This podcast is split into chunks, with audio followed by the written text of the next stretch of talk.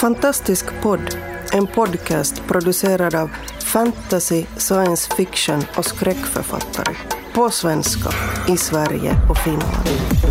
Vi snackar skriva, böcker, våndor och vändor i våra och andras världar. Varmt fantastiskt välkomna. Nu är det Finlandsgruppen som är här igen. Hej hej! Uh, och idag ska vi faktiskt tala om uh, någonting som händer innan skrivandet, alltså research, efterforskning och fantastik. Uh, och jag heter Hannele Mikaela Taivasalo, den efterforskningen har jag gjort och Mikaela kallas jag. Jag heter Maria Turchaninov. Mia Frank. Och Jenny Wik. Och idag, denna gång, är vi fyra här och samtalar alltså om efterforskning fast vi inte har gjort stor efterforskning på det här ämnet. Alltså vi utgår från vårt eget skrivande och hur vi brukar, brukar göra. Och också en, en fråga som, som slog mig åtminstone eh, genast när jag eh, tänkte på det här det paradoxala med hur man eh, researchar för för fantastik, alltså för någonting som egentligen inte finns, någonting som är fantastiskt. Hur researchar man till exempel för att skriva om andra världar utan att åka dit? Eller, eller gör man det? Och, jag bruk, får ja, får jag, får Maria får genast Tack. ordet. Hon hoppar jag, på här. Jag hoppar genast på det för att jag brukar äh, förr raljerande säga att jag skriver om andra världar för att då behöver jag inte göra någon research utan all research som behövs så gör jag inuti mitt eget, eget huvud. Mm. Och ingen kan säga att det är rätt eller fel. Men sen stämmer det här ju inte längre alls utan jag gör mängder av research. Utan det var nu kanske främst uh, den första och delvis den andra boken som tillkom på det sättet. Och när det gällde den andra romanen, alltså Arra, Legender från Lavoras, så gjorde jag nog en liten uh, del research, men den gjorde jag faktiskt inte som du just sa att innan man börjar skriva, utan de facto efter att jag hade mm. skrivit boken, en första version, så researchade jag uh, till exempel vävteknik och lite annat för att få korrekta termer på vävstolar, men jag hade ändå skrivit de här mm. passagerna innan. Men jag tror också delvis tack vare eller på grund av, hur man nu väljer att se på det, eh, det ständigt närvarande nätet så har mitt skrivsätt förändrats. För ännu när jag skrev Arra så hade jag inte, tror jag, någon internet hemma.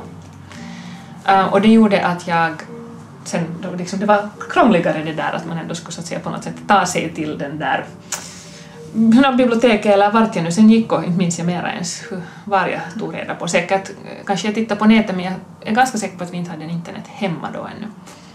Medan nu om någonting kommer upp så går jag ju genast online och mm. ser att hur är det och hur, ehm, hur såg de tidigaste seglen ut och kan segel vara av siden bland de senaste saker som jag researchat. Så nu gör jag det mycket mera parallellt vilket jag tror kan vara både bra men nog också skadligt. Ja. Mikaela? Ja, alltså, eh, jag måste ju genast säga så som det alltid, du konstaterar just att, att man säger att, att, att jag gör på ett visst sätt så får man genast ta det tillbaka.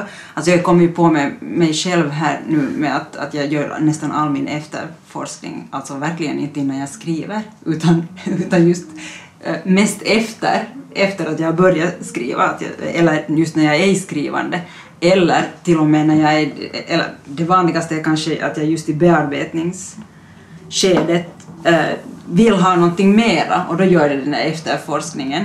Så, så just så här går det när man är så, en massa fantasyförfattare, sitter och ljuger på samma ställe. Men ja, Jenny vill också jag kan säga. Jag haka på den att jag, jag gör nog research hela tiden. Liksom. Både före, alltså då när det ännu är någon slags frö sådär att jag vill skriva om någon viss sak och så då börjar man liksom söka efter saker som, men det är just den här gränsen mellan research och inspiration där kanske som är lite flummig då. Men att sen också underskriva... och sen så vet jag att nu ska jag skriva om eh, ja, nu har jag haft lite så här grekisk mytologi till exempel tidigare och så måste jag kolla lite, fast jag vet en del så måste jag ändå liksom dubbelkolla att vad hette nu de här och så här. Mm. Men, men, sen, men sen där också under skrivandet så då, då kan jag bli nästan lite så irriterad på om jag måste slå upp någonting. Att, att det, det liksom stör på något vis den här att jag vill bara komma in i handlingen och måla världen och allt det här och, och vara inne i karaktären och så inte haka upp mig på någon sån här liten detalj. Att jag, hur, hur, hur väver man eller? Så då, då, kommer, då brukar jag skjuta upp det lite i den här senare, ett senare skede att nu, nu kollar jag att hur gör de egentligen? Ett, ett silversmycke med, med några så här inläggningar och bilder och så här, hur ska man göra det och, så då kollar jag sådana saker riktigt i slutet. Men det, det känns som att då har de inte någon skillnad mera för hur man bygger upp handlingen och att, men det kan sen också ibland vara nödvändigt att veta hur någonting görs för att det ska sen fungera att skriva in i en scen så det går ju lite så här Mm. kors och tvärs. Mia då? Ja, jag är ju då forskare förut, så, så det här med research, jag it's my thing. ja. Så, så, jag, så jag då gör efterforskningar före, mitt i, Mm. ännu mera mitt i och mitt i och, och efter och, och ständigt. Och jag avbryter gärna mitt skrivande mitt i en mening för att kolla upp hur seglen ser ut eller, eller det där vad den och den termen heter och, och, och det där. Och, och sen förvränger jag allt helst. Så att, att jag tar reda på vad det är och så skiter jag i det. Det vill säga gör någonting annat av det. Eh, om man då tänker på det här med marans så läste jag liksom eh, bland annat en doktorsavhandling om maror för det var kul. Eh, och, och sen läste jag massor annat också som hade skrivits just om, om maran och sen gjorde jag något annat av den än det som stod i doktorsavhandlingen. Därför att, att skulle jag ha eh, hållit mig till den forskning jag hade gjort så skulle jag ha begränsat mig så mycket. Eh, I synnerhet som, som när det handlade om maror så är det ju alltså en eh, kvinnlig, väldigt missförstådd figur så, så jag försökte nu då snarast förstå henne genom min forskning eh, och, och, och skrivande. Eh, men överhuvudtaget alltså jag, jag gör helt galet mycket forskning troligen fullständigt överdrivet. Men det handlar också om, tycker jag, ganska mycket det som eh, gör att jag trivs bra i skrivande. Att, att man får lära sig nya grejer hela tiden. Mm. Och, och därför gör jag gärna mycket och för mycket forskning. Alltså. Eh, jag gjorde eh, en märklig eh, sökning väldigt mycket på makramé. Alltså de här, vilka, vad man kan knyta med makramé därför att maran knyter ju trådar. Så jag ville se vilka konstiga mönster kan man knyta med makramé för, för jag vet väldigt lite om makramé. Så, så jag lärde mig massor om det då. Eh, sen står det nu ingenstans att det nu är makramé hon knyter. Och inte är det ju det heller utan det är ju nog betydligt mer eh, konstigare än så. Men, men jag ville veta vad man kan tänka sig och det fanns vad som helst. Så. Mm. Det, alltså gränsen är ju, vi talade lite kort om, du nämnde vad, vad, är, vad är inspiration och vad är eh, research och det är ju en något flytande gräns. Um, om man nu säger att research är någonting mer medvetet, att man söker efter information medan inspiration kan, kan komma mer omedvetet och där man inte letar efter det. Men samtidigt upplever jag att genom den research jag gör så blir jag ofta inspirerad eller liksom hittar att ah, och det är ju inte egentligen så där att nu fick jag veta någonting om sidenseglet utan jag läser någonting om segling som får mig att tänka på att men det kanske kunde röra sig så här eller det skulle vara intressant om någon skulle röra sig så att säga till havs eller vad som helst. Åtminstone för mig är gränsen ganska ofta flytande mellan att vad är research och vad är inspiration. Att jag kan då läsa om Lucrezia Borgia därför att det fungerar direkt som research för det jag skriver men sen kan jag hitta bisatser som får mig att tänka på någonting som ger mig inspiration, frön till berättelsen som inte nu direkt har någonting med direkt faktainhämtande att göra. Um, så att på det sättet tycker jag det du sa Mia om att, att man lär sig, det är roligt men också att, att lärandet kan ge inspiration om ni förstår vad jag menar. Mm, absolut. Mikael? Jag, jag, jag skulle vilja ställa en, en fråga, en rak fråga. Att, att vad eh, och, och hur använder ni eh, research? Helt så här, konkreta frågor. Det tror jag att det är många som eh, säkert funderar på. att hur, vad är det man behöver till världen som inte finns ur den här världen som finns? Ja, alltså, alltså då när jag började jag också skriva på den här första boken så då plockade jag hemskt mycket utifrån eftersom jag också har jobbat som forskare och, och undervisat och allt möjligt i, kon, i konstvetenskap. Så jag tog, tog allt möjligt, så här, liksom ta, alltså bilder och tavlor och sånt som, som jag tycker om och så liksom vävde in i den här det här skrivandet och den där världen. Eller helt enkelt bara använde visualiseringar på det sättet. Jag vet inte om det ens klassas som research. Det är mer inspiration då kanske. Mm, Men sen ville jag ju så. också veta, när där finns en konstnär, så då måste jag kolla lite att vilka typer pigment kunde de blanda den under några vissa perioder och då råkar jag ha en sån här konstnärsbok där det står också årtal när de här olika pigmenten liksom uppfunna. Eh, och då tänkte jag så att nå, jag ville att min värld skulle vara någonstans lite sådär renässansålderaktig tid. Så då ville jag ju inte plötsligt med någon sån här färgpigment i en sån här lista som de räknar upp som är uppfunnen i slutet av 1800-talet eller något sånt. Mm. Men att då, jag menar det är ju egentligen helt på något vis ändå ganska ovidkommande eftersom man har hittat på den där världen. Men ändå så finns det kanske sen någon slags trovärdighet om det är någon som är expert på pigment. Mm. Så jag har inte räknat upp nu någon som, som inte fanns liksom Som ska ta bort den här renässanskänslan Ja, i den fiktiva Precis, om nu skulle störa någon. Så det är liksom allt från såna här väldigt små detaljer till ganska stora liksom målande helheter och, och just det här att förstå hur saker fungerar i världen rent Mm. fysiskt men sen kan man ju då förvrida dem till magiska Mm. saker i fantastik. Mia, du såg ut som du hade någonting att säga. Ja, säkert. Uh, vad jag... Alltså, som sagt, alltså, jag gör gärna forskning på typ allt. Eh, Men konkret, var, var, vart är det du vänder dig? Vilka källor brukar du använda? Då, nätet börjar jag ju nog förstås med och, och, och söker där. Men, men sen alltså, så så tycker jag nog hemskt mycket om att, att, att läsa också. Så, så jag läser gärna då också böcker för att lära mig saker. Eller sen tittar ibland har jag tittat på några dokumentärer Ja. om, om, om sånt som jag behövde liksom få. Eh, också gärna då en bild, eh, någon annans bild eller någon bild på något speciellt. Eh, och, och, inte så att jag liksom eh, direkt skulle kunna resa då till, till den där andra eh, världsplatsen. Eh, men däremot så, så det som jag gjorde ganska mycket för, för den här trilogin i, i början, jag tror inte att jag behöver det mera, men, men, men i början så gick jag ganska mycket och gjorde Eh, alltså tog foton för att, att jag behövde konstiga vinklar för att eh, känna in mig och, och hitta eh, miljön. Eh, även om det var en miljö som var bekant så, så behövde jag liksom se den också när jag inte befann mig i den och inte kunde gå ut i den.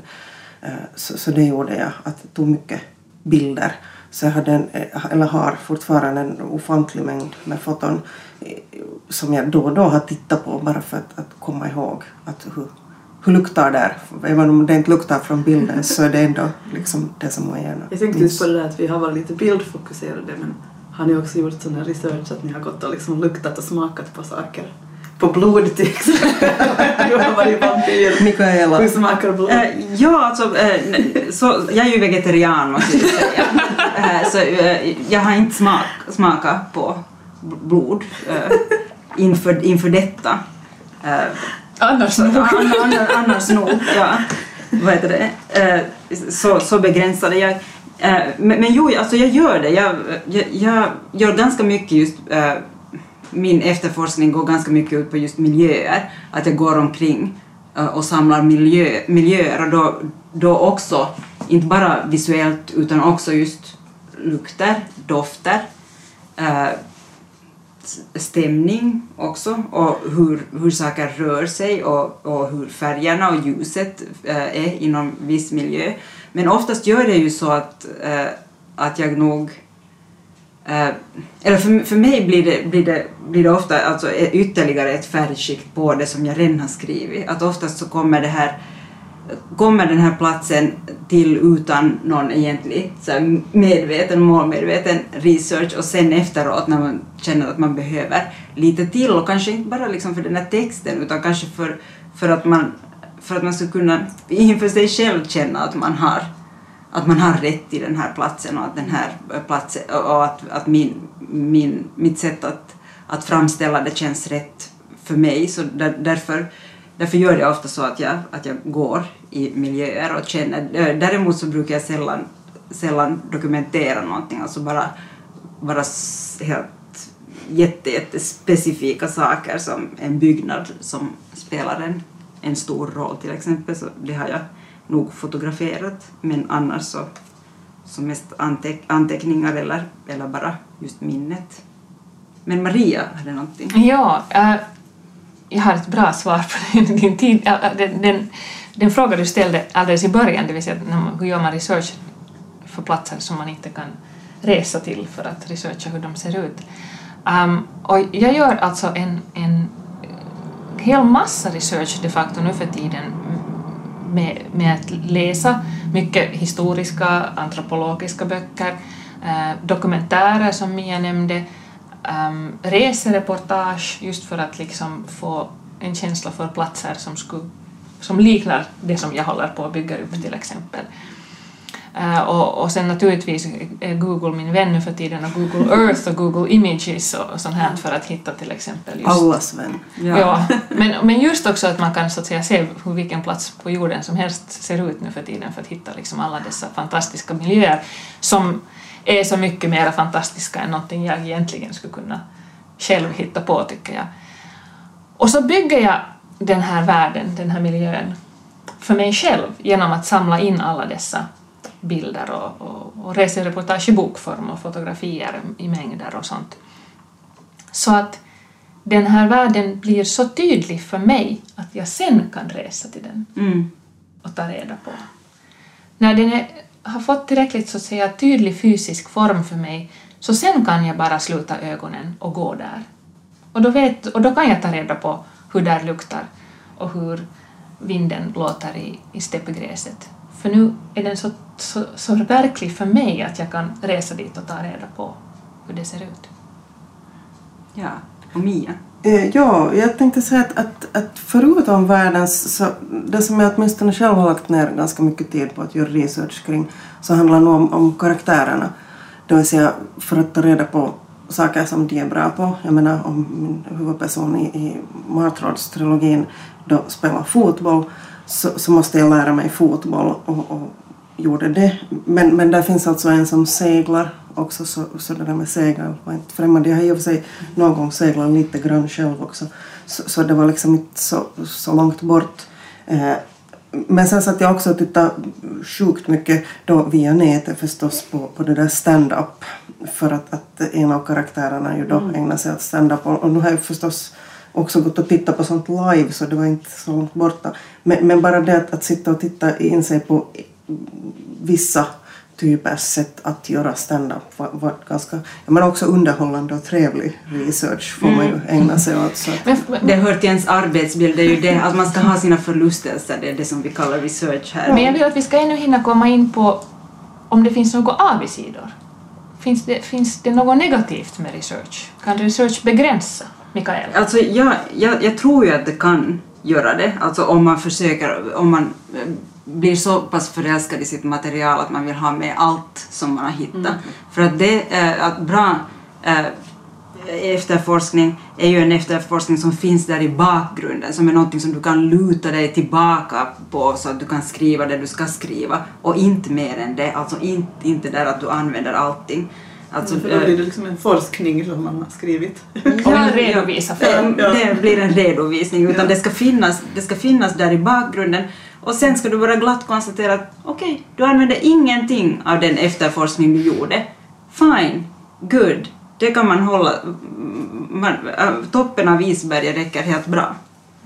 ja precis, alltså, jag menar även om jag forskar helt sjuka mängder då, kring allt möjligt onödigt så, så det finns inte i texten utan det finns nog före texten och, och sen Kanske färgar den. No, no, det är ju det som är meningen med den där researchen, att den ska ge eh, berättelsen någonting. Den är de där byggnadsställningarna som när huset är färdigt inte Ja. är kvar längre.